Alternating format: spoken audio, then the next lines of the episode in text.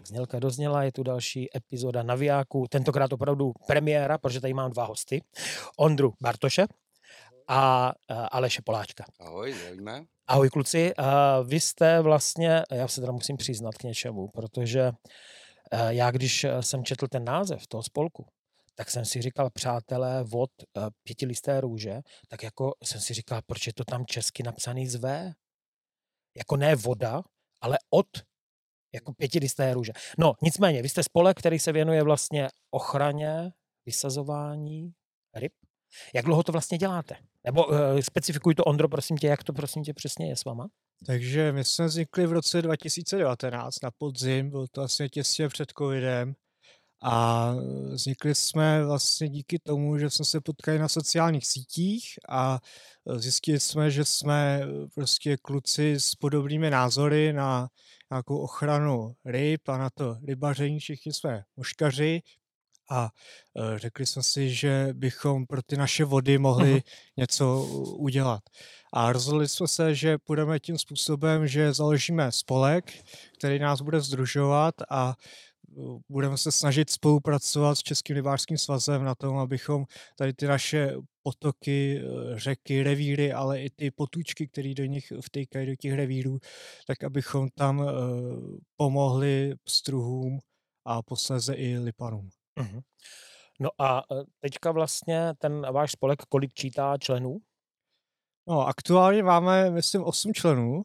Viď? No, takže jsem dneska takže, viděl celou polovinu, takže protože tady byl ještě Kuba a Tonda. Jo, jo, Kuba a Tonda, takže to byla půlka zatím, ale je nás osm, ještě vlastně Marek Kodra z Strojových svinů, tam Aha. máme taky takovou enklávu, eh, Vojta Vondruška, určitě znáš, znám, taky znám, s, náma, jasně, s náma taky uh, spolupracuje z Vimperka, bo myslím si, že no, tam, tam, v té no.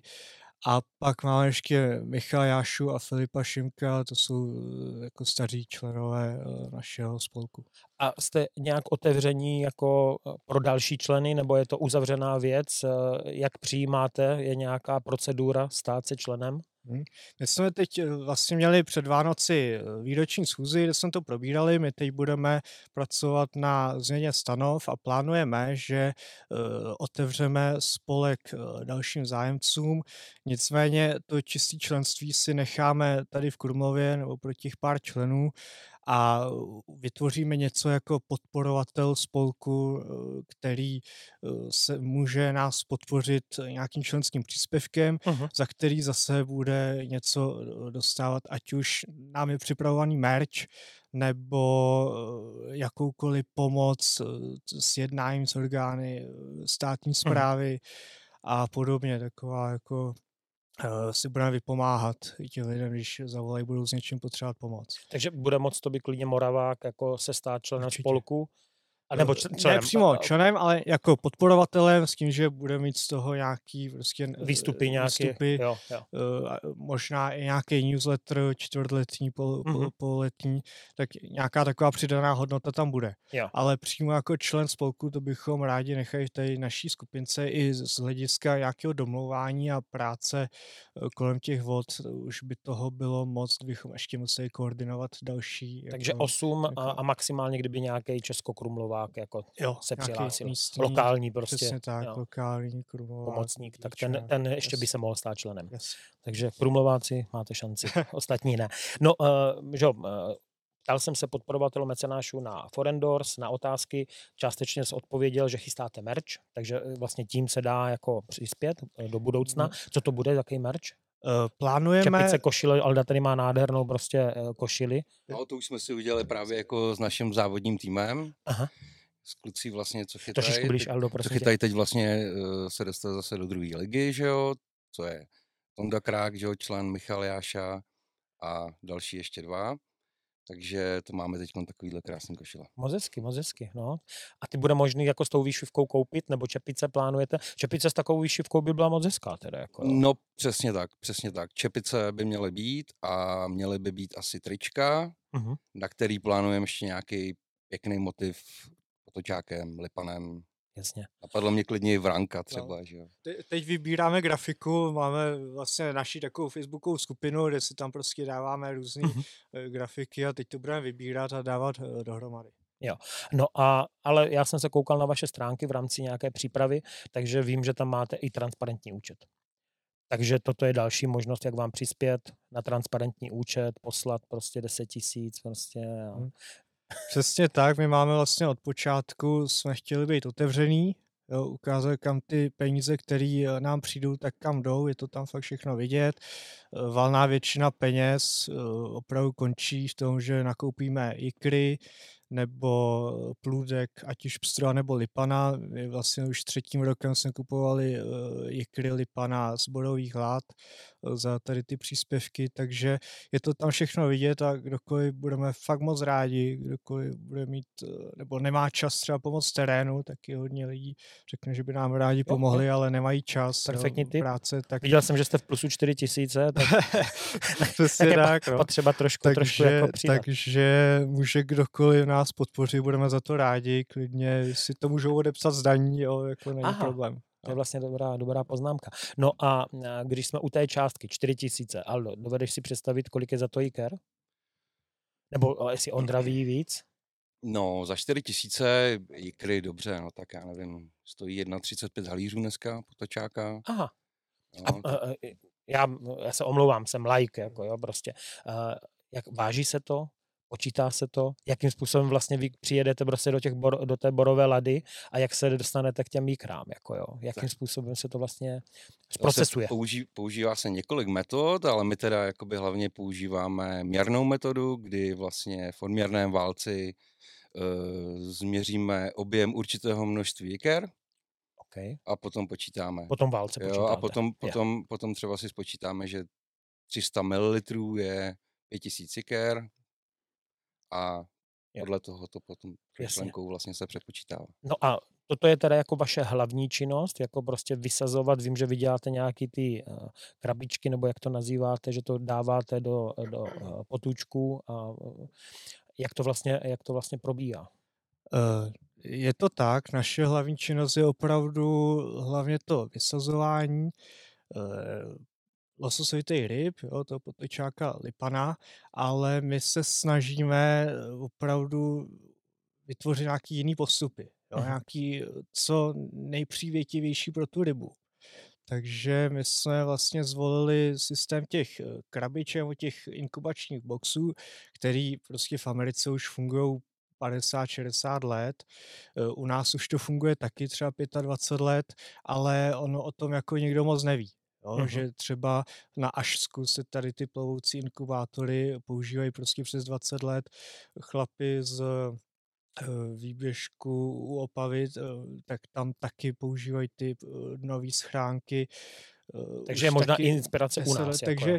i ta inspirace u nás byla i u kolegů na Slovensku, kde, kde jsem byl, ale moc se o tom neví a i to byl jako jeden z důvodů toho spolku, proč jsme vznikli, abychom o tom dali vědět, abychom využili sociální sítě, abychom to zpropagovali, zmedializovali, aby o tom lidi věděli a mohli jsme být ti pro někoho nějakým takovým popostrčením, aby třeba Mhm. taky se zapojil do takové činnosti nebo nějakou motivací, inspirací. A my teda řešíme eh, teď, když půjdu posloupně, teď od ledna až vlastně do prosince, tak my řešíme teď v lednu eh, vysazování jiker do těch eh, plovoucích schránek, dřív jsem používal, nebo zkoušeli jsme i nové schránky, ty se nám tady příliš neosvědčily, protože oni ty toky nesou velké množství sedimentů a dochází u těch schránek k zasedimentování a Mhm. ty jikry potom uhynou, udusí se.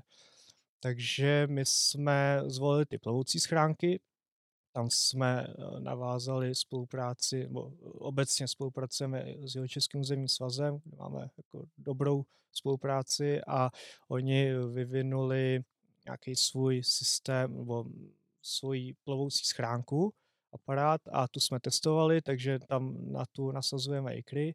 Ještě předtím jsme měli zapůjčené plovoucí aparáty, které právě používají na Ašsku a měli jsme zapůjčené od Roberta Úředníka, který dělá zase projekty s parlorodkou na Horní Malši. Mhm. takže tam jsme si to jako poprvé ošahali ty plovoucí aparáty. A ještě v loňském roce jsme měli plovoucí aparáty, kteří se používají v Českém Švýcarsku na lososa, hmm. na inkubaci od pana doktora Křesiny, který, se kterým se spolupracuje na jednom projektu. Takže to je teď naše činnost teď v lednu, kdy my ty schránky umístíme, dáváme tam po dvou tisíc jiker na schránku a o ty schránky pečujeme. Pečujeme o ně až zhruba do dubna, bych řekl, kdy eh, ta eh, jikra se tam dovyvine, vydáváme ji tam v očních bodech, protože už ta jikra je eh, mnohem odolnější na jakýkoliv uh-huh. mechanický otřesy a přenáší na tu manipulaci s tou jikrou. A to, o tu se tam pečujeme o ty schránky až do toho dubna, musíme jednou týdně tam opravdu cházíme a čistíme ty otvory, ty síta, eh, vyndáváme případně zaplísené jikry. Jak ta schránka je velká? Ta schránka to je krabička 25 krát 15 cm. Jo, jo, jak která, jako jak jo, který jo. typ, jo, jsou různí je to opravdu na těch 2000 jiker, jo. No, hmm. ono, když to potom člověk otevře, tak si řekne, že to tam není, jo, těch 2000, že to je hrozně málo, ono, ono to opravdu tak vychází. A uh, máme jich tam, loni jsme měli asi 14, jo, takhle daných, 12-14 a uh, o ty pečujeme až do toho dubna, ty jikra se tam vykulí, stráví žloutkový váček a potom, jakmile se začne rozplavávat, tak eh, ji eh, vysazujeme z schránky. Takže eh, ta vykulená jikra zůstane v té schránce? Přesně tak. Že se nemůže rozplavat? Jako. Přesně tak. Tady to u těch plovoucích schránek, tak tam je to daný tak, že to, ono, ono, každá ta schránka má své výhody, nevýhody. A u těch plovoucích schránek je výhoda v tom, že je snadná údržba, poměrně snadný umístění ale uh, samozřejmě už je trochu nevýhoda, že ta rybička si nemůže vyplavat sama. Uh-huh.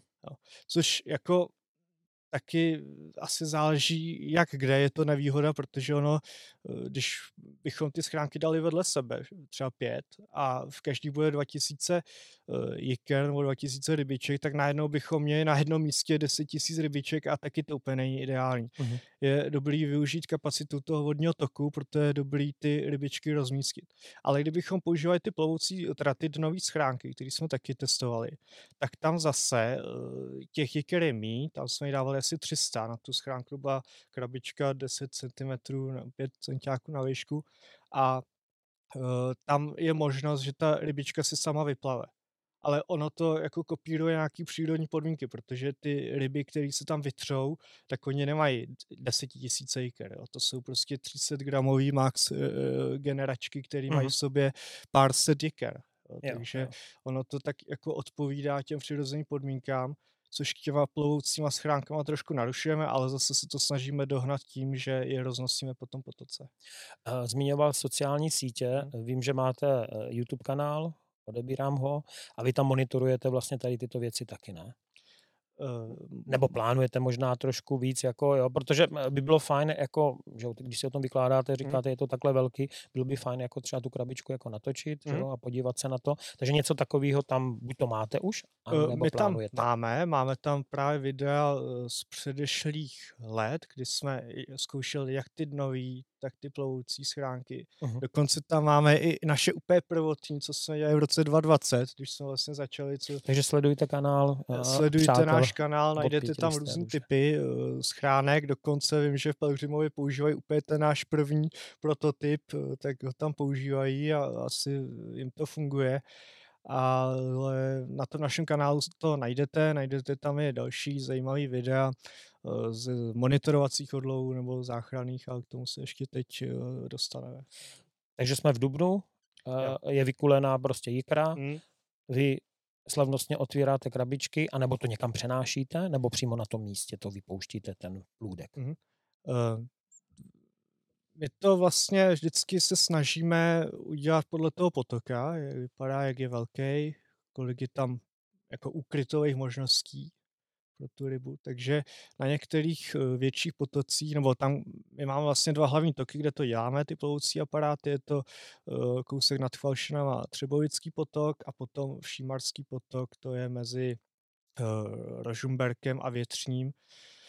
přítok levostranný přítok Vltavy a my na tom Šimarským jsme zvolili ten způsob, že jsme si ty jikry přelili a dovezli jsme je, a nevím, dva kiláky proti proudu, spíš do té pramenné části a tam jsme je vysazovali. Uh-huh. Na tom Třebovickým tam je vlastně jenom přelijeme do, do kýble a jdeme proti proudu a postupně. vysazujeme postupně. Uh-huh záleží opravdu vždycky na tom typu toho potoku. Takže jsme v Dubnu, máme hmm. vysazeno, nebo to už je duben, květen? No, spíš ten začátek dubna a do toho nám tam přichází i vysazování plůdku, hmm. to je někdy koncem dubna, květen a tam uh, máme domluvený s Jihočeským územním svazem, že nám finančně podporuje, oni nám platí uh, každý rok 40 tisíc jiker z obecného a 60 tisíc od kremeného plůdku. Uh-huh. Takže potom přichází teda vysazování toho odkromeného plůdku. Jak je ten odkromený plůdek velký? Ten má do těch št- kolem 4 cm. Uh-huh. Je to opravdu malinká rybička, ale už jako začala přijímat normálně potravu, že nějak lehce odkromená je větší, jo, takže už má větší šanci na uchycení uh-huh. v tom potoce. Eh, takže tu vysazujeme kolem toho konec dubna, květen, samozřejmě za nějakých dobrých podmínek. Zase nabízíme, kdokoliv by nám chtěl pomoci, každá ruka je dobrá na to vysazování, tak se nám klidně ozvěte a, a budeme rádi za pomoc při tom vysazování. No, takže to jsme v květnu. A co, co, co dál jako eh, děláte? Zbytek? Hmm, ještě, ještě během toho dubna tak se snažíme o monitorovací odlovy.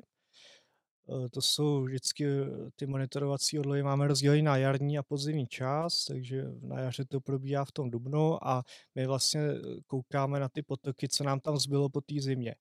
a máme prostě výsledky, že tam zůstává po té zimě zhruba 30% ryb z té uh-huh. obsádky, co tam byla původně, někde i míň.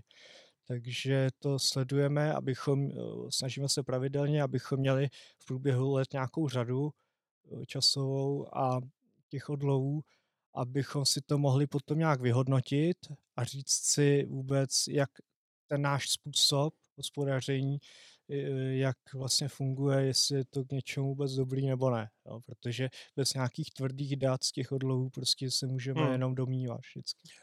Jsou jako ty data jako opravdu tvrdý, jako co se týká prostě toho, toho odlovu, protože hmm. já jsem na pár agregátování byl a záleží samozřejmě asi na velikosti toho toku, hmm. že jo. Jako, ale je to směrodatný, nebo jak se říká z legrace, směroplatný? Eh, jak říkáš, záleží na velikosti toku. Jo? Když to bude nějaká velká řeka, tak prostě ta, eh, ta eh, jako přesnost bude mnohem nižší, ale i metodicky se dá zvládnout ta řeka, že se třeba nedělá jako úsek, ale dělají se body. Jo, třeba jo. po pěti metrech dají bod a napočítají třeba 300 bouchnutí tím agregátem a takhle se to metodicky dělá na nějakých větších řekách.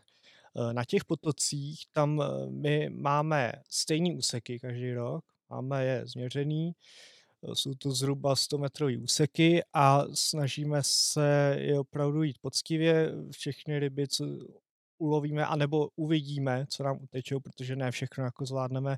Takže vy počítáte i záblesk. Jako, aj, přesně tak, i záblesky, ale který jako projedou pod náma, jo? Jasně, jasně. Takže tlačíme jde před sebou, ale snažíme se takhle počítat. Samozřejmě vždycky tam bude nějaká chyba, ale myslím si, že ta přesnost bude velmi, velmi vysoká, podle kolem 90%, že jsme schopni v tom potoce vidět. Když jsme u té metodiky, eh, známe se krátce, takže nevím jako vaši minulost, máte jako tady takovéhle vzdělání, minimálně vím teda o Vojtovi, že vlastně vodňany dělal, že jo, hmm. tak eh, vy jste někdo, někdo tu školu vystudoval? Jo, já, tak já jsem absolvent fakulty rybářské ochrany vod. Takže k tomu máš takže blízko, k tomu mám blízko, ale jenom bakalář, Aleš ten byl na střední rybářské škole ve takže taky, a hlavně je to letitý praktik. Jasně. No eh, mě ještě teda, eh, než se vrátíme zase k tomu eh, ročnímu prostě výčtu, co děláte, tak mě fascinovalo, že jste si vlastně hlasovali, kdo sem půjde. Takže a, a jak vlastně probíhá to hlasování? Když jste, je vás osm, tak jako no. všech osm hlasuje? A vy to máte teda neveřejně oproti Pirátům, předpokládám. Myslím, že hlasovali všichni. Já si myslím, že hlasovala většina, že někdo možná nechtěl hlasovat pro sebe, jo, třeba. No, myslím, že Fila, Filip Šimek, že ten si zahlasoval pro sebe, ale... ale to je, to je on prostě, ale... jo, to všichni víme. Jako, jo. jo, no a jako Vyhráli jste vy dva kvůli tomu vzdělání, nebo kluci ostatní nemají vzdělání, ne, jako myslím rybářský, nebo, nebo jako prostě bylo to tak vybraný? Bylo to tak vybraný a tak jako asi my jakoby prakticky jsme k tomu úplně nejblíž a jo. tak nějak to Proto asi jste je. tady, jasně. My teda jsme hodně transparentní, ale zase tak moc ne, jo? takže máme tu ten uzavřený chat, kde teda všechno řešíme, i různé blbosti. Těch osm lidí. Těch osm lidí, plus ještě jsou tam další jako naši kamarádi, kteří tady muškaří na Krumlovsku, kteří přímo jako nejsou členové, ale jako tak tam s, s jsou, jsou v tom chatu nějaký, nebo mezi vámi jako i třeba jako face to face prostě nějaký třenice? Určitě, to, a to musí být a hlavně to hrozně posouvá, jako ten spolek dál a, a i ty lidi, takže já si myslím, že třenice jsou v pořádku a výměna názorů. Kdybychom všichni spolu souhlasili, tak zůstaneme Jasně. na jednom místě a někam se nebudeme posouvat. A jo, když takže... teda to uh, zkusíme vyspecifikovat, Aleši, třeba kvůli čemu se dohadujete? Nebo kvůli čemu jako třeba jako spolu jako nesouhlasíte? Tak teď teda momentálně jako zrovna si na nic nespomínám. Vzpomínáš si na něco, co bychom ty, úplně... To závodění muškařský, jo, takový, no. tak uh, minimálně jeden člověk, nejmenovaný Ondra. Hele, jako je já, trošku... myslím, já myslím, že teď jakoby tak jako spolupracujeme, souhlasíme jakoby obecně, zrovna asi úplně nic jako nevzniká takového jako konfliktního. Konfliktního, jo, jo. Jo. Ty názory prostě jsou třeba, aby každý si, aby to nebylo podle názoru jednoho, že jo. To jo. jak, jako, musí být nějaký, jak se říká, koncenzus. Musíme jako, k tomu koncenzuálně dojít jo, taky, jo, jo. No a, a když jsme teda naťukli trošku to závodění, protože já že primárně jsem se věnoval, pořád se teda jako kolem toho závodění motám, a, tak jaký na to je názor? Když se zeptám teda nejdřív Aleše a potom Ondry. No tak já samozřejmě to závodní muškaření jako sleduju strašně dlouho a... Vidím tady podle ročenek jednotlivých mistrovství, dokonce ty se účastnil v roce 96, tam zbyl jako děcko, ne? Ale to mi bylo jako 14 let a teda už jsem byl jako zapálený do toho muškaření, to už jsem, to už jsem jako, to už se mi to moc líbilo prostě a, a to jsem byl na základní škole a tenkrát jsem chodil do Krumlova a ten jeden eh, vlastně sektor byl v Krumlově. Pořád Aha. jsem se tam snažil jako po škole motat. Nikdy jsem tam nikoho neviděl. Pak jsem teda zjistil, že klasicky naše polečnice kalila vodu, takže se ten den nějak, když jsem tam byl, tak se to přesunulo jinam. A no, tak jsem doma samozřejmě do našich meldoval, že jo. Ještě je jeden sektor teplá Vltava. Pojedeme na Soumarák. No, tak jsem ty naše vzburcoval, skočili jsme do Škodovky. Jeli jsme na Soumarák a pamatuju si to, jak jsme tam běhali kolem toho břehu. A ono to zase bylo nějak přesunutý. Ono tenkrát nebyly informace, že já jsem se o tomhle celým jsem se dočel v novinách. Jo, jo. Českokrumlovským prostě Je pravda, že 96 to byl jako internet Jasně, a ani YouTube nebyl, se mi zdá, že jo? Ne, Nic nebylo, že A ty, ty informace byly fakt jako strohý a dozvědět se někde, jako že se prostě sektor přesunul, nebylo možný, že jo? Takže já jsem jakoby vlastně se toho vůbec nezúčastnil, ani jsem to neviděl, jako jo. Ale A ročenku máš. každopádně ročenku mám. Nevím ani, kde jsem se jako pak jako přišel, ale vím, že to pro mě v tu dobu bylo, uh, to muškaření nebylo tak jako profláklý, mi přijde, byl- bylo to takový víc, že jo, jakoby místní, jenom tady pro nás mm. záležitost. A když jsem se dozvěděl, že jako mistrovství světa muškaření prostě tady u nás v Krumlově, jako mistrovství světa, tak Mm. to bylo pro mě jako, že si pamatuju, že jsem se úplně jako rozklepal, jako, že budu moc vidět ty nejlepší muškaře prostě na planetě. Mm, mm. A nakonec to dopadlo, jak to dopadlo. Takže ne, nenechal jsem to být a nějak jsem se snažil ještě dál. Ty jakoby, další a ročníky. další ročníky, všechny, které už se tady jako odehrávaly, tak jako vidět a, a, a nějak se prostě poučovat. Samozřejmě k tomu jsem měřil ještě ty nominačky. Mm. To říkám vždycky, že to bylo jako malý český mistrovství světa, To jako jo, no. jo, kdy vlastně uh, ty kluci tam šli fakt jako na tlak, sami za sebe, ne v týmu, sami za sebe a, a každý tam z nich ukazoval úplně to nejlepší. A to pro mě bylo teda jako muškařský úplně největší prostě Mm, posunek. mm. To, z No toho teď- jsem čerpal vždycky hrozně dlouho. A jako. teď si vím, že vlastně je tady mistrovství světa jednou za, já nevím, pár let, teďka tady letos bude vlastně mistrovství světa uh, ladies, jo, ženský, třetí historicky, teďka bude tady jako masters, potom junioři, jo, takže docela hodně jako v tomto regionu díky hodně je to, že prostě, že to Karel Křivanec nastartoval a převzal to jako uh, fantasticky jako Milan Hladík, se kterým myslím vy spolupracujete docela. Spolupracujeme úplně suprově, zdravíme určitě. Jo, jo, jo, tak Milan to je muž mnoha prostě řemesel, mnoha prostě jako směrů a... Uh, jo, určitě rozumí, nebo vidí to, jak na to koukáme my a... Máte z jeho strany jako podporu. Máme z jeho prostě, strany no, podporu, no. což je v podstatě tady u nás jako na jihu hodně důležitý. No a e, mně se ještě líbilo, když jsme se bavili vlastně předtím, než jsme vlezli do Karmánka, takže jsme, e, že jste říkali, že to závodění je pro vás jako docela zajímavá jako metoda statistická. Není to teda agregátování, ale u, u některých závodníků teda téměř, jo, když si vzpomenu na Vojtu Ungru nebo Luboše, eh, Davida Chlumského, Romana Heimlicha, že jo, tak to jsou prostě agregáty jako živí.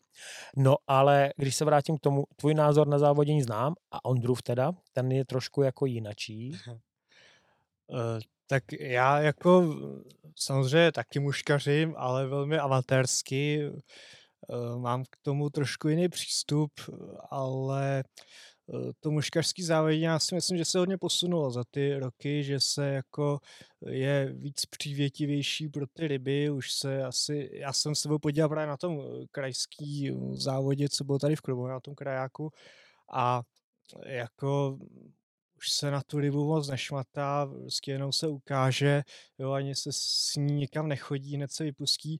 Myslím si, že to je dobře, nicméně pořád eh, asi existují místa eh, v republice, kde by úplně ty závody nemusely se konat, protože ten tlak na tu rybu by tam mohl být nepřiměřeně velký vzhledem k tomu, jak je to velká voda třeba. Mm, jo, že mm. opravdu to muškaření, jak se posouvá, je hrozně efektivní. Mm, mm. Opravdu, jak říkáš, to už je skoro elektrolov, tak uh, se tam popíchá velké množství ryb a ono prostě jakýkoliv zásah pro tu rybu, tak může vést k nějakému většímu stresu, pokud ještě je třeba napadená nějakou nemocí, která se nemusí rozjet, ale tím hmm, hmm. stresem právě protože ten stres eh, jí jako oslabí, tak se může rozjet nějaký onemocnění.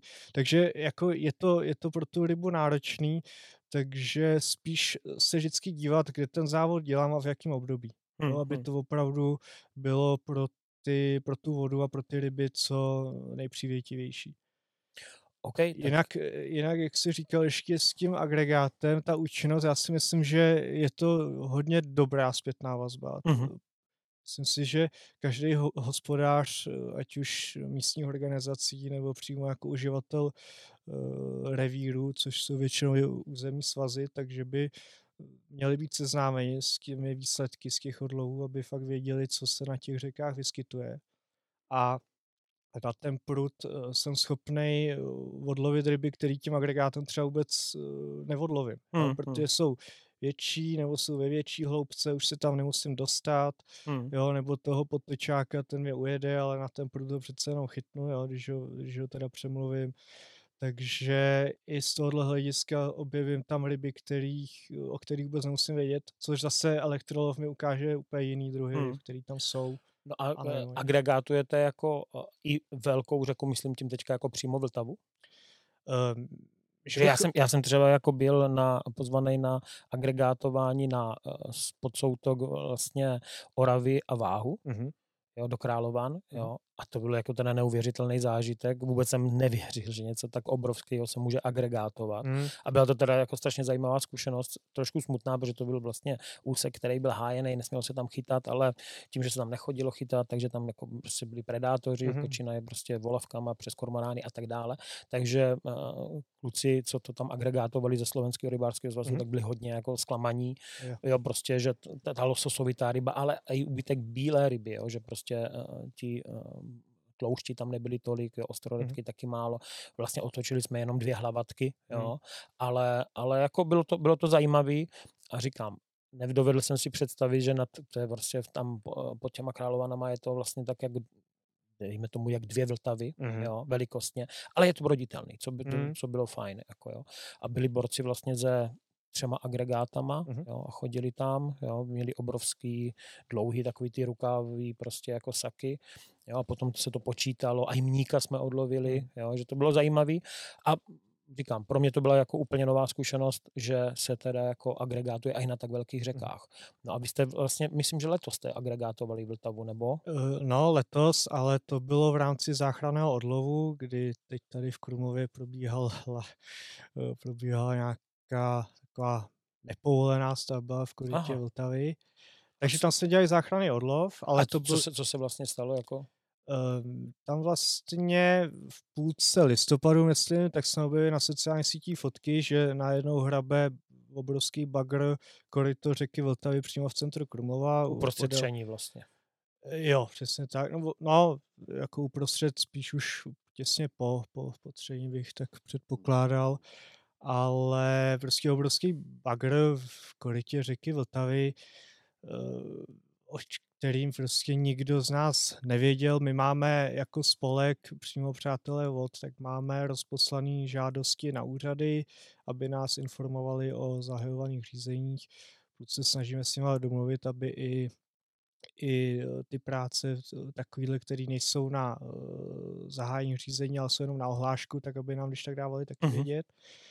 A oni tady Takže ten- o tom to jste nevěděli vůbec. Vůbec jsme to nevěděli a oni to ani nikomu neřekli. Oni se domluvili jenom s povodím Vltavy, ty jim to jako povolili, že si tu cestu v tom korytě Vltavy udělat můžou. Oni tam hrabali vlastně materiál, ze který udělali takovou hrázku pro tu cestu, kam potom eh, naváželi během prosin, bo, eh, v druhé polovině prosince naváželi eh, materiál na takovou přístupovou komunikaci Mhm. K opravě Lazebnického mostu, který je v centru Krumlova. Jo. A ta přístupová komunikace má 700 metrů. Takže 700 metrů v korytě Vltavy se prostě hrabalo bez jakéhokoliv povolení, aniž by uh, se zajímali o to, co tam plave. Což Hmm. teda musím říct, že často bohužel nezajímá ani státní podnik povodí Vltavy. Hmm. A A řešil se to teda potom nějak následně, když, jo? My jsme, my jsme, já jsem teda celý pondělí zjišťoval, co se tam vůbec děje, takže jsem volal na odbor životního prostředí, tam řekl, že by to asi mělo souviset právě s tou rekonstrukcí, takže jsme se takhle postupně dobrali, i od povodí jsme teda zjistili, že to je teda opravdu ta přístupová cesta, pak jsme rozmýšleli, co s tím a, a potom druhý den jsme to teda nahlásili na Českou inspekci životního prostředí, která potom tu stavbu zastavila, dali nám zapravdu, že prostě ani kraj o to nevěděl, neměli výjimku, nebylo to řešený, protože Hmm. Hmm. víme, eh, jak probíhají různý monitorovací odlovy v rámci tady cháká Oblanský les, který je blízko, tak víme z odlovů, že tam, kde byl ten kraják a je to těsně pod Krumlovem, zhruba kilák a půl pod tady tou stavbou, tak se vyskytují zvláště chránění druhy, jako je vranka nebo, nebo střevle. Hmm. Takže to máme i tady tím jako podložený, že tam s vysokou pravděpodobností ty zvláště chránění druhy tak budou. Hmm. Hmm. A na to potom potřebují mít výjimku při takovémhle velkým zásahu eh, do řeky. Takže jsme to nahlásili na tu inspekci, oni tu stavbu zastavili a probíhalo nějaký jednání s krajem, tady s městem Český Krumlov a dobrali jsme se teda k návrhům nějakých opatření s tím, že eh, doufáme, že potom kraj zadá by to, co bylo vyhrabané z té řeky, eh, ten materiál do té jako do té hrázky, takže by se měl vrátit zpět, což se logicky nelíbí povodí Vltavy, ty by tam chtěli mít eh, co nejméně takového materiálu, aby voda rychle odtekla pryč a Hmm. Hmm. nespůsobovala nám povodě jako teď eh, v Krumlové, tam je to způsobem úplně něčím jiným. A eh, tak doufám, že tady to se povede. Domluvili jsme si, že tam bude záchranný odlov, který jsme pro, pro, provedli právě v té uh, komunikaci, takže pět metrů šířka, tam jsme to mohli zvládnout i naší technikou, takže jsme tam dělali záchranný odlov a uh, ještě se uvažuje o nějakých kompenzacích eh, na rybách pro jeho český územní svaz. Hmm. No ale kompenzace na nějakých chráněných druzích, to je asi složitější, ne? to se vlastně nedá udělat, protože on ty zvláštní chráněné druhy nikdo nechová. Tam to možná, já nevím, jestli je jelec jesen, jestli je chráněný, to teď nevím, ale jinak prostě eh, střevly, vranku, mihuly, to tam jako nikdo No už nevrátí. Jo. Takže to je nenahraditelný, proto taky dostanou Mhm. pravděpodobně od České inspekce životního prostředí nějakou pokutu. Jo, no ale tak Která pokuta, bude, pokuta je sice jako sankce, ale nic Hmm, neřeší pro ne- nás neřeší jako to, prostě no. ve vodě. Jako Hmm. no. No a, proto, proto mělo být to opatření, aby tam vrátili vlastně ten materiál, jo? aby Jo. si jim jako vytvořil zase habitat zpětně, hmm. aby to mohli rychleji osídlit, jo? Ty, tady ty druhy ryb. No, ale ono asi, když se to rozryje, tak jako je to stejně potom už poškozený, ne? Ten, je, to prostředí. už jako, to jo. zarůstalo, t- tam se vlastně od roku 2009 uh, ne- nešahalo, protože v, v roce 2009 tady byla uh, protipovodňové opatření, byla tu prohrábka plus, plus dělali ty břehy, opevňovali a od té doby se tam nehrabalo a ta řeka se jako dávala dohromady. Už to tam začalo zarůstat ty vodníma rostlinama. Jo, postupně se tam začnou tvořit nějaký těžší místa s nějakým sedimentem, náplavy. Jo, a to teď jako bude všechno pryč. No, a tak kdybychom tam vrátili aspoň nějaký ten materiál, tak bychom to mohli urychlit nějaký ten proces té obnovy. Hmm. No, Hmm. takže aspoň něco. Jo, protože eh, pro mě, pro mě bylo překvapivé, že jsem ani nevěděl, že vlastně je takový problém, jak se staví takový ty kamenný věže. Jo, z kamínku, jako jo, prostě, to určitě nemáte rádi, že jo? No, to jsme, to jsme dali takový příspěvek někdy, někdy v, v létě, podle mě, a o těch, o těch Nějaký to rozkopávání, ne? rozkopávání, nějaký videjko se tam je názorný. Eh, Zbudilo to jako neuvěřitelné reakce. No, jak z- už- zkus, zkus vysvětlit jako spíš proč, jako eh, na vysvětlenou, Jasně. že spousta, spousta jako, že vodáků a, a Mm. i lidí, když se nudí Mm. u vody, Jo, tak skládá placáky na Jo, sebe jo, a dělá z toho takový ty věže. Hm, Někdo tvrdí, že to je třeba označování jako kamenů ve vodě, že jo, prostě pro Mm. vodáky, ale uh, častokrát se setkáme, že prostě na březích jsou prostě tady takovýhle věže, prostě, že jich je tam spousta. No, jo, jasně, prostě, my jsme no. to viděli i v centru Krumlova na Polečnici, jo, v té Hmm. úpravě, tam prostě byly tady ty věžičky taky. A důvod, proč A- se nám to nelíbí, nebo nemělo by se nám to líbit a tak- nemělo by se to dělat? Ono se řekne, že to je jeden kámen a že tam jako pod tím nic moc nežije a že jako se nic neděje a je jich tam spousta j- jiných kamenů jinde a spousta živočichů, ale ono, když se to potom nasčítá, jo, tak ono je jako velké množství materiálu, který za prvý změním charakter toho dna. Mhm. Jo, takže, že tam vyhrabou tady ty kameny, které slouží jako ukryty pro potravu, ať už pod struhu, vranek, anebo i pro ukryty těch rybiček samotných, jo, pro, pro potěr a podobně. Takže de facto přichází o ukryty, na, na tom kamenu jsou potom navázané různé bakterie, řasy a podobně, co pomáhá k čištění té vody, nějaký chemický čištění. Když to dám na to sluníčko, vysuší se to, všechno tam jakoby zahyne Hmm. ten kámen je prostě často obal nějakým slizem, jo? to je prostě jako živý organismus. Takže když to vyndám na, na souš, tak, tak to Mhm, prostě mhm. zabiju, zlikviduju. A ono potom na té Vltavě, to fakt jako potom člověk vidí, ono je fakt kvanta, jo, těch věžiček. Takže myslím si, že jako mě to přináší, nebo děti, jo, pohrajou si, tak jim to třeba nějak rozumně vysvětlit, proč to není dobrý a myslím si, že takovýhle věcí se můžeme jako vyvarovat, jo. Mně to přijde zbytečný, je to, já nevím, nějakou okrasu, nebo jestli vyzkouším, jak jsem manuálně Hmm. zručný, jo, že mi to tam někde stojí, ale, ale jako podle mě to je zbytečný a nemusíme to, nemusíme to dělat a nějak ještě víc škodit. Tak, to jsem chtěl říct, že prostě je to jako v podstatě zbytečný. Jo, jo. Jo, pojďme si užívat jakoby tu přirozenost toho toku. A, a opravdu, když zvednu kolikrát kamen, že může být obalený chrostíkama, tak Hmm. ho tam položím, tak všechny zabiju. Jako je, to takový, Hmm, je to hmm. prostě zbytečný. A jak Aleši, jako prostě zase se koukáte, nebo já nevím, eh, to si myslím, že je pozitivní změna toho toku, jak se dělají ty různé hrázky. Jo, prostě na, na těch potůčcích.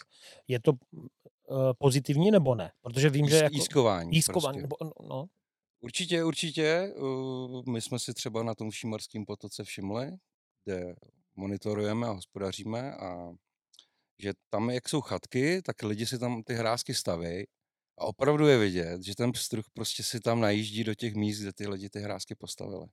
jo, No. takže toto, toto jako č, vám nevadí. Když Ne, ten já si kámen myslím, zůstane ve vodě Ten, tak, tak, jo, tak, tak. a Tam ještě... se vůbec nic neděje, prostě podle mě jakoby fakt jako vznikne akorát nový, nová příležitost, místo prostě pro, pro pstruha. Se to trošku skoriguje. Já jenom to doplním, ono je vždycky potřeba koukat, eh, v jakém místě se to dělá, jo? jestli je to nějak ten tok opevněný, jako je právě mezi těma chatkama, kde jsou prostě nějaký zdi a je tam narovnaný, takže ten tok si jako nemůže dělat, co chce. Tak v ten moment to jískování má smysl, protože tam opravdu změním to proudění vody, vytvořím tam nějakou peřejku, takže se to okysličuje, zpomalí no, to, je tam hlubší voda, takže tam ta ryba může i přezimovat případně. Jo, je to, je to fakt jako dobrý, ale jenom někde, jo, jako není třeba to dělat na nějakým přirozeným toku někde v lese, Hmm, hmm. protože ten tam takový místa by měl mít sám o sobě, jo, ať už jsou tam prostě napadaný stromy, jo, eh, nebo, nebo meandruje různě, jo, zakousává se. Takže jízkování dobrý, ale vždycky jako koukat, Hmm. kde a jak vysoký ten jízek udělat, aby nebyl zas moc vysoký, aby ho mohli překonávat třeba i ty vranky, jo, které se Hmm. tam můžou vyskytovat. A třeba u nás ne, jako na Jihlávce, tak tam eh, chataři prostě si dělají jízky tak, jako, že to mají jako bazény úplně a je to teda i jako kolikrát nebezpečný pro člověka, který tam jako brodí a eh, najednou prostě šlápne do prázdna, jo, prostě je tam zabrozený po kolena a najednou tam zahučí až prostě jako po čepicu, jo, že tam, Já tam jsou i ten- na Malši takový, jo. že jo. A jako, nemyslím si, že by to bylo jako úplně špatný, pokud to není prostě tok přehrazený. hm, Vidím, že tam vznikají ty místa, vznikají tam ty hlubší vracáky. Vím, že v takových místech zase se můžou držet snáš ty generační ryby. hm, Pokud někde eh, v toku jsou hodně mělčí místa a méně ukrytů, vždycky prostě tam bude spíš jako menší ryba Jo. eh, a ta generační větší, která prostě potřebuje větší jamku a víc ukrytů, tak prostě půjde jinam, bude to Mhm. hledat to místo jinde. Jo. Na té hlavě mi to spíš připadne, že tam jsou jako generační chataři, jako jo, že tam prostě se koupou, jo, prostě. Dobře, a vraťme se k tomu roku. Skončili jsme v květnu. A co potom dělá spolek dál, květen červen? A jde na dovolenou, anebo monitoruje prostě okysličení vody, nebo... To už, to, už, to už čekám telefon z Borový lady. Přejít si projekli, projekli Lepana, Aha, takže pokračuje vlastně... takže připravujeme potom že jo, další schránky, který uh, teda děláme ve Vltavě, zkoušeli jsme i v Potoce, Jako ve Velké Vltavě, jo? ve Velké Vltavě, kdy na to jsem přímo jako vymyslel jednu schránku velikánskou a k tomu testujeme ty další, už jako vymyšlený, udělaný, postavený. No a myslím, že zatím se nám to vždycky jako povedlo nějak odinkubovat v těch, v těch volných vodách a vypustit. No, takže to se odehrává potom nějakých deseti dnech třeba v tom květnu. Takže vaše, vaše vlastně cílová ryba je teda potočák a lipan. Potočák se tře někdy říjen, Říjen, konec. říjen, jo, a lipan se tře březen, duben. Duben, Duben. až borová lada květen. Jo, jo. OK, takže uh, to vysazujete prostě do Vltavy přímo, nějakou větší teda krabici, jako větší box, jo. No to pl- plůdek potom zase slejeme na nějaký kyblík a, A ten den- rozneseme podél břehu.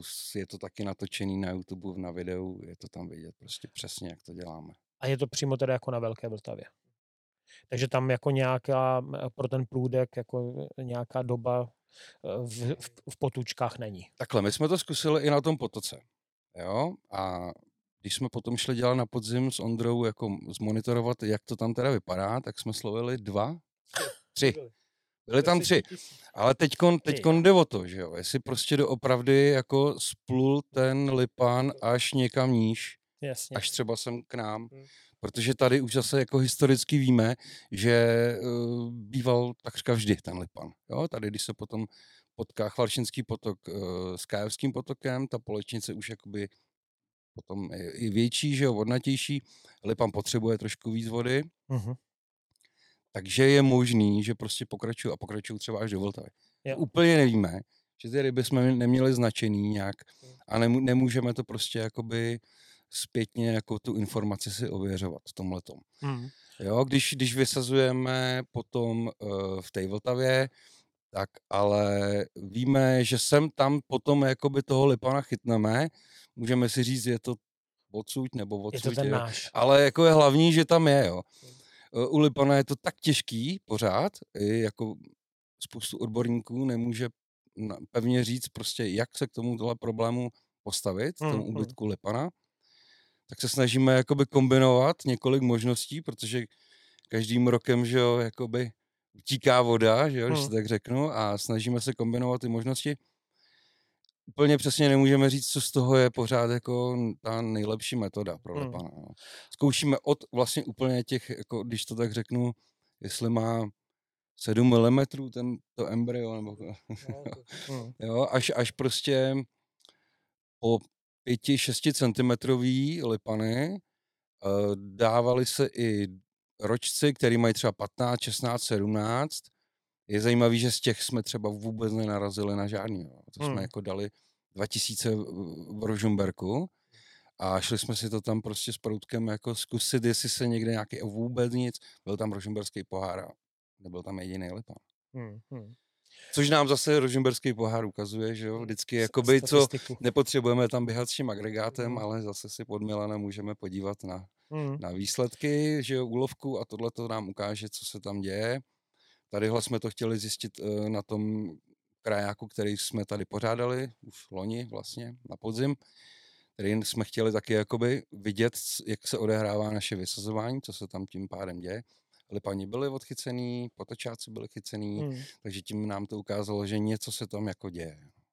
No a eh, když eh, jako říkal, že vlastně to nemůžete monitorovat, jsou jako nějaký značky pro ryby, jo? Jako já vím, já jsem se samozřejmě setkal s pár rybama, co jsem chytil, že měli nějakou značku, ať už v zahraničí, u nás vlastně ne. Ondra poví, Ondra poví o tom značení. Zna, značení ryb, no. Já jsem se setkal, že byly takový žlutý jako válečky a že to bylo uh, na Zelandu a že to měla prostě ta ryba zapíchnutý prostě u hřbetní Mhm. ploutve. Jo? Jo. A že samozřejmě tam jako jsem eh, ryb- ryby jako nebral, ale vyfotil jsem to a Cory říká, hele, vyfoť to pořádně a pošli to tam a tam, jo, že oni to nějak monitorovali prostě. No. Hmm, tak jestli to nějakou anténku, tak to má být nějaká vysílačka, kde oni sledují Hmm. pohyb té ryby. Eh, U nás se to taky používá, na Šumavě to třeba používali, že tam to operovávají do dutiny břišní, takže Jako potom přímo dovnitř. Jako. hmm, přímo dovnitř, má Hmm. větší vysílačky, měli to i Lipani, Hmm. eh, kdy tam sledovali jejich pohyb vlastně na Horní Vltavě, na Šumavě. A to my teda doplnit? Já bych to teda doplnil, je to vlastně loňský projekt, No. eh, kdy se odlovovaly lipani, abstruzy potoční a dávaly se jim tyhle ty, eh, jak se mu říká, čidla prostě, sondy, vysílačky a eh, pozorují, jak se pohybují ty ryby okolo bobřích hrází. Jestli bobří hráz Dělá má problém nebo nějaký nedělá. vliv Jo, jo. na migraci ryb v potoce. Jo. Tak je hmm. Zajímavá věc. Tak to jsem teda ani nevěděl, to díky za info, co se tady nedovím. Ale tady to, o čem jsem mluvil, tak to dělají dřív a tam zjistili právě, že Lipan migroval kolem 20 kilometrů, jo? takže ono to není, jak se vždycky říkal, že Lipan tak maximálně pár set metrů, jo? že se někde drží kolem nějakého... E, Jako v jakém časovém horizontu 20 kilometrů? To nevím, ale myslím si, že to bylo jako za tu je to v sezónu. průběhu to s- tři čtvrtě roku třeba, OK. jo, kdy opravdu je to víc ještě. Mikrofon, je, to skoro, je to skoro 30 kilometrů No. teda, jako po Šumavě. Jako v rámci té jedné sezóny, jo, prostě 30 kg. Hm, což jako u toho Lipana bylo hodně překvapivý. U toho potečáka je to tak nějak normální, ale ten Lipan to... to... A ještě, ale- ještě jako na vás, na odborníky, od, dotaz, že vlastně často se říká, že duhák, když se nasadí, takže vlastně, když se zvedne voda, tak prostě jde s vodou. Že prostě eh, ho bere ta voda. Jo? E, Tady ty ryby, naše původní, zůstávají, když se zvedne voda? Já teda s tím mám zkušenost takovou, že potočák, lipán, ty jsou na to zvyklí. Povodně prostě je pro ně normální věc. Jo. Jo? Vím, že povodně 2002, že jsem tamhle v Lověšicích chytil před povodní potočáka a po povodních stál úplně přesně v tom samém místě. Jo, jo. Jo, na fotce to krásně jde vidět. A to stejný lipan? Eh, Zvládají to prostě. Jo, ale ten lipan prostě opravdu se pohybuje. Co zase třeba vím z té borové lady, tak tam jim jezdí uh, lipani z náhonu třeba půl kilometru jenom v průběhu dne. Hmm. Jo, tam se po, to se posunuje, ten lipan hledá, jde za potravou, už od brzkého rána prostě jde někam do peřek, že jo, tam začne zobat, posune se pak. jo. Fakt Na- opravdu jezdí celý pláň, den. Jo, prostě a tak. Jako, jo. Jo, a co se týče duháka, tak to jsem si všiml, že n- není duhák jako duhák. On je, že jo, je klasický jarní a pak je duhák, který je kemlops, vlastně jezerní, z- který se vytírá ale v zimě Hmm. a je vidět, že prostě jarní duháci jsou uh, více jako stab- stanovištní, Hmm. víc zůstávají, ten kemlops opravdu sjíždí někam níž. Jo. Jo, není duhák jako duhák. Okay. No, někdy prostě jdou s velkou vodou, někdy se chytne úplně hrozně daleko, se sebere, že jo, a ví, že se tam nevysazoval dojede prostě někam Hmm, až do hmm. háje. Ale jinak prostě ty naše ryby jsou na velké vody přizpůsobený. No a co se ještě týká jako uh, dotazu takového jako laického, protože já jsem slyšel, že prostě potočák, který se udělá uměle, tak potom následně jako z té jikry uh, vysazené, o kterou vy se staráte, tak prostě uh, ten následný potomek jako je prostě plodnej a dál se jako rozmnožuje. Oproti tomu, že u lipana je to složitější.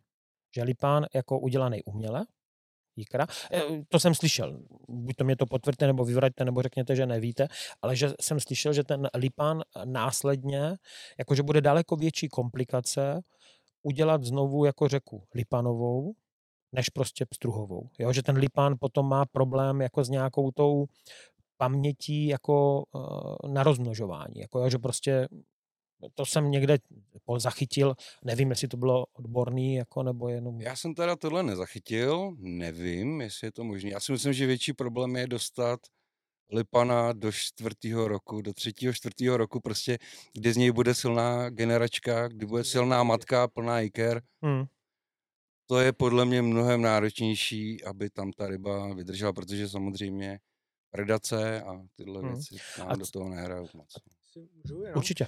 Eh, Já to doplním, s tím lipanem je jako celkově potíž, jo, protože on ten lipan eh, je taková, říká se hloupatá ryba, jo, on má hrozný problémy s adaptací potom na ty přirozené podmínky, pokud ho odchovávám na umělý potravě dlouho. Mhm. Jo, takže to může být problém, když se vysazuje dvouletý lipan, tak tam je prostě skoro s vysokou pravděpodobností, že se uchytí prostě pět ryb ze sta.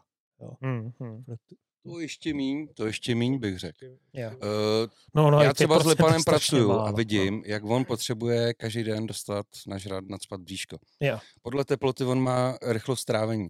Pokud je teplota třeba 16, 17, 18 stupňů, on má to trávení hodně rychlý a on potřebuje to bříško sytit. Když člověk vidí, že nenakrmím, tak ty ryby začnou už jakoby bych Uvadat řekl, jako, jako- bláznit. Hmm. Hmm. Začnou hladovět a začnou v podstatě jako šílet.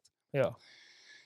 Když Lipan umí od rána zobat, zobat, zobat, tak večer je nadspaný, má plný bříško, je spokojený. Jo.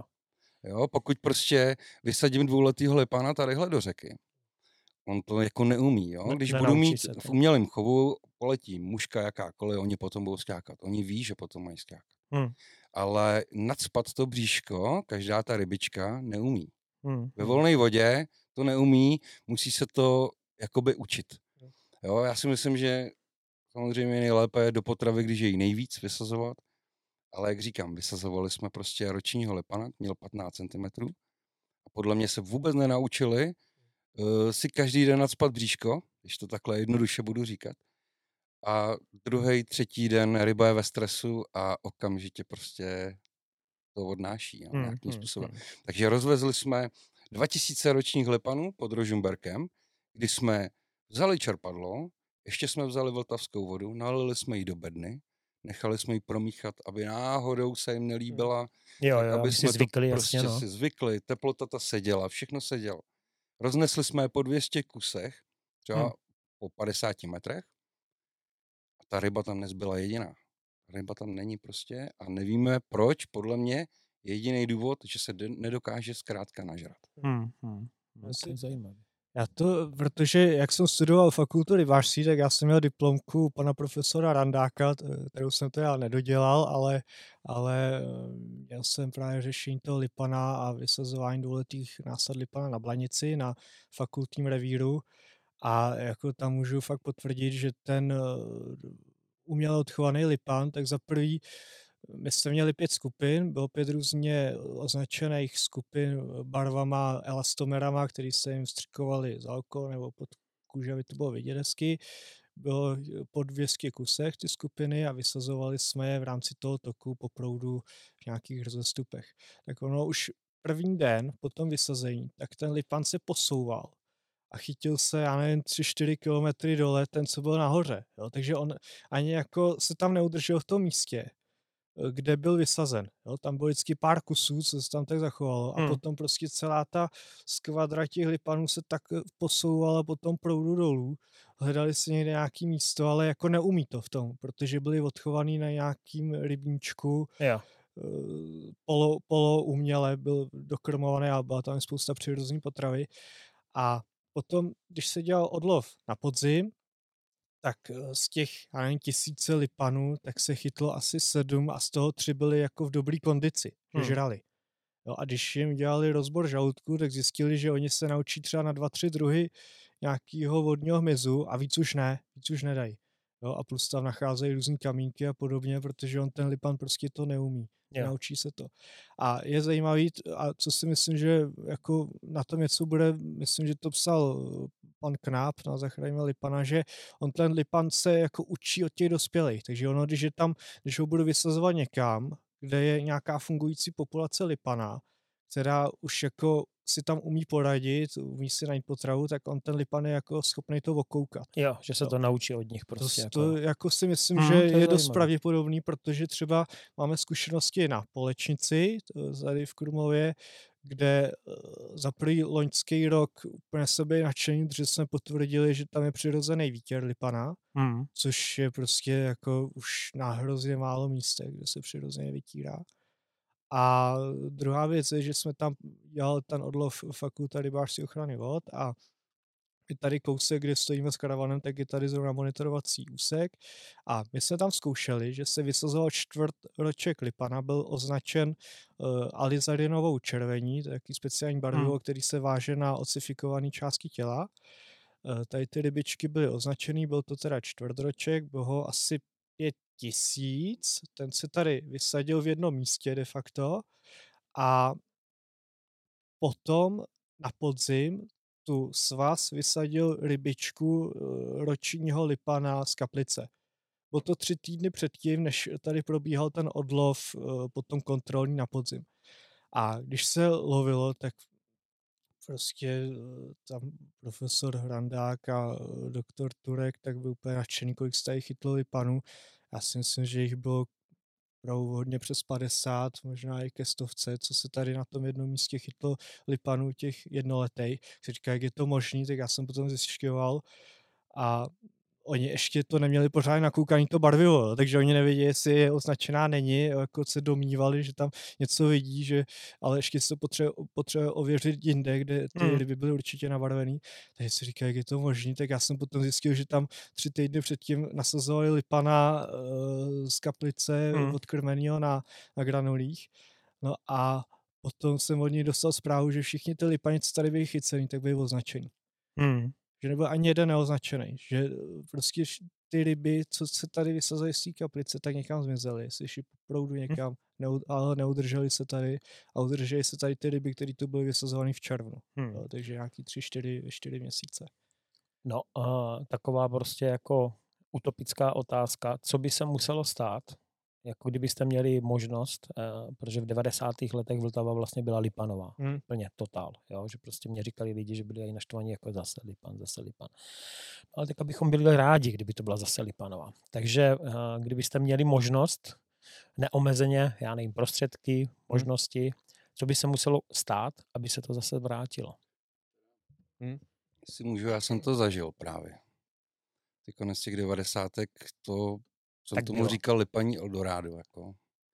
A bylo to opravdu úžasný a proto možná taky tyhle ty ta snahy a tendence jakoby, Máte, jasně. Protože jsem tu jako viděl, co, hmm. co tu bylo prostě, no. Co, co udělat? No. no e, e, neomezená možnost, jo? V rámci, neomezená úplně. Tak v, rám, já bych, já bych, v rámci prostě třeba Arabelina prstena. Tak, jako, tak vlastně. zrušil, zrušil bych jako natvrdo Lipno, protože tím vytváříme úplně jiné podmínky, že jo? A kdybychom nechali řeku bez jakýchkoliv takovýchhle věcí, samozřejmě elektrárny pryč a všechny tyhle věci, když bych mohl otočit prstenem. Jo, to je úplně... To samozřejmě vím, že co se tohohle týče, tak u nás je to úplně nesmysl, když teda sleduju, jako co se děje v Americe. Tam Bourají jakoby, se hodně, no. Jako. 2000 teď poslední zbouraných, že jo. No, ale ty, pozorují všechny funkční, tyhle věci. Jo, jako jo pozorují ty věci, které se tam dějou, že jo, samozřejmě nějaký sediment jde pryč, ale po pár letech vidí, jak se navrací věci tam, kam mají, že jo. Hmm, hmm. Zase táhnou všude lososy a takže pak jakoby to je teda, to udělal takhle, jo? To je ten největší extrém. To je největší extrém, to je opravdu ten to, prsten. Trošku jako. zkusme jako... Tak se vrátíme zase do reálu. asi by to chtělo prostě generační hejno lipanů. Já vím, že prostě Milan Hladík, že má nějaký takový sny taky, jakoby jak Hmm. tomu, já věřím, že to nějak propojíme nějak a nějak se to podaří prostě vybudovat kvalitní generační hejno. No a pracovat, snažit se geneticky prostě to nepodceňovat všechno. Hmm, hmm. Pracovat potom i s, divokýma lipanama, možná trochu, co vidím, že prostě třeba se děje v Rakousku, odloví, jo, agregátem, ty vytřou, ne, nezasáhne to, že jo, nějakou tu populaci, plus ještě můžou vysazovat, tak Hmm. nějak takhle si myslím. No a nejdřív musíme přijít na to, co těm lepanům jako nejmíň vadí. Hmm. No, my jsme ve fázi, že vlastně jako zkoušíme všechno možné vysazovat, nebo všechny možný uh, věkový stádia a nevíme pořád jisto jistě, co z toho je nejlepší. Hmm, hmm. Jo? Že když budeme vědět, že nejlepší je prostě rybička, třeba řeknu do 5 cm, že má největší úspěšnost prostě proto, aby v tom toku se ujela a dál nějakým způsobem dospěla a reprodukovala sama, Hmm. což je vlastně asi jako ten náš hlavní cíl, dojít do tohohle bodu, kdy vlastně ryby se sami rozmnožují a, a my už pak si na ně budeme v klidu moc chodit, jenom Mhm. nahodit, tak asi jinak to nepůjde, no. že prostě Mhm. dostatek giker. Ani na té borové ladě, a když přijdu, řeknu, dej mi víc, taky jako nedají, že jo? Jako kapacita je nějaká, že jo? Aha. takže jako bylo by dobrý víc genetického materiálu, aby jsme s ním mohli pracovat a víc jiker. A Hmm. pak hmm. asi by to šlo. Teď třeba dáme 15 tisíc malého lepánka tadyhle v Krumlově, ale když vezmu Vltavu od Rožumberku do Zlatý koruny, tak ono to má 115 hektarů. Jako. Hmm. No, takže když si představím třeba, kdyby byl 115 hektarový rybník, jaký já musím dát násady, že jo? No, To, to není o takovýmhle trošičku, že jo? Takže i třeba co se toho týče, té tý, tý Vltavy pod Rožumberkem, tak my máme v zarybňovacím plánu třeba 4000 dvouletýho pstruha, ale existují přepočty. Takže my jsme s Ondrou prostě sedli, přepočítali jsme ty čísla a zjistili jsme, že eh, ryba v 5 cm je ale 27 tisíc kusů otočáka. Jo. V rámci té velikosti. Takže jako jsme si srovnání, řekli, Jako, že než aby jsme vzali 4000 dvouletýho a vysypali ho na dvě místa, jak se to tak jakoby bývá, že jo, tak začneme pytlovat po tisícovce, po 15 stech a půjdeme prostě všechny břehy, celou řeku. Od Rožumberka až do Lovišic jsme to obešli. Hmm. Bylo to práce na tři dny, spoustu lidí, spoustu pytlů prostě, ale dokázali jsme tam tohle udělat a zase budeme čekat. Nebo já jsem si tam teda s prutem zajel, jo, abych jako si zase viděl, jestli ten potočák prostě ten tam je někde. Já je tam viděl, uvidíme zimu. Jsme se tu bavili před chvilkou, že já jsem chtěl říct, že zima je prostě fakt jako nejhorší faktor úplně. Hmm. Potom jsou největší ztráty, všude se děje všechno možný, predátoři mají slovený rybníky, že jo, vidra se přesunuje prostě v podstatě i ty roční vidry, které třeba nemají ani jako budoucnost, se přesunou do těch nejmenších potočků kapelára a opravdu jsme viděli, že prostě jako berou i ty vranky. Jako, jo, a, Hmm. a jde to fakt úplně na hrany. Hmm. Hmm. Takže, takže to je takový období těžký a na jaře se nám zase ukáže, jestli prostě nějaká ta rybka zbyla. Pokusíme se tenhle ten systém udržet ještě několik let. Snad by to mohlo s tou populací něco udělat.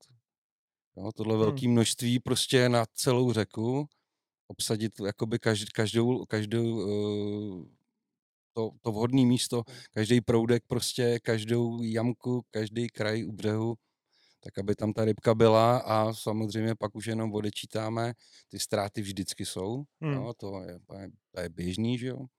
A uvidíme, uvidíme, co se z tohohle jako Hmm. vyvrbí. Začali jsme tím letím, ještě se vrátím tady k našim potokům, který se staráme, těch je v podstatě 200 až 300 kilometrů, bych řekl. Jo. Obrovské množství vody a roznášíme tam ten plůdeček, eh, vlastně snažíme se takřka do všech. Hmm. Jo, máme Toto byla část epizody máme podcastu Naviják, která je zdarma. Ale byla to jen půlka. Pokud chcete slyšet vidět epizodu celou, předplaťte si naviják na www.piki.cz lomeno Igor. Předplatné začíná na 123 korunách měsíčně a už teď je tam jeden zajímavý bonus a jedná se o dalších. Odkaz na piky bude v komentáři nebo popisku. Děkuji moc krát všem za podporu.